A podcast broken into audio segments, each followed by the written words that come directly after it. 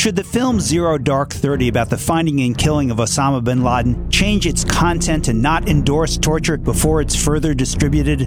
I'm Bill Newman, and this is the Civil Liberties Minute. Senators Dianne Feinstein, Carl Levin, and John McCain think so, and for good reasons. The movie's depiction of torture is deeply disturbing because torture is, well, torture and illegal, and it doesn't work, as our government's use of waterboarding and cattle prods and suffocation, among other torture techniques, in Bagram and Guantanamo and black site prisons across the globe has proven. Torture, you see, unlike sophisticated interrogation techniques, almost never yields actionable intelligence. So, about torture, Zero Dark Thirty has it wrong. Dead wrong.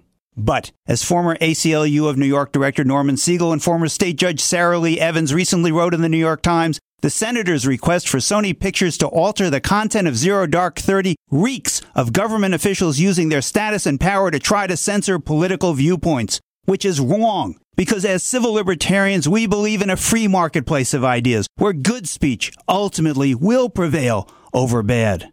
So, the answer to the question? The filmmaker should not change the film if it is the American government and its officials forcing them to do so.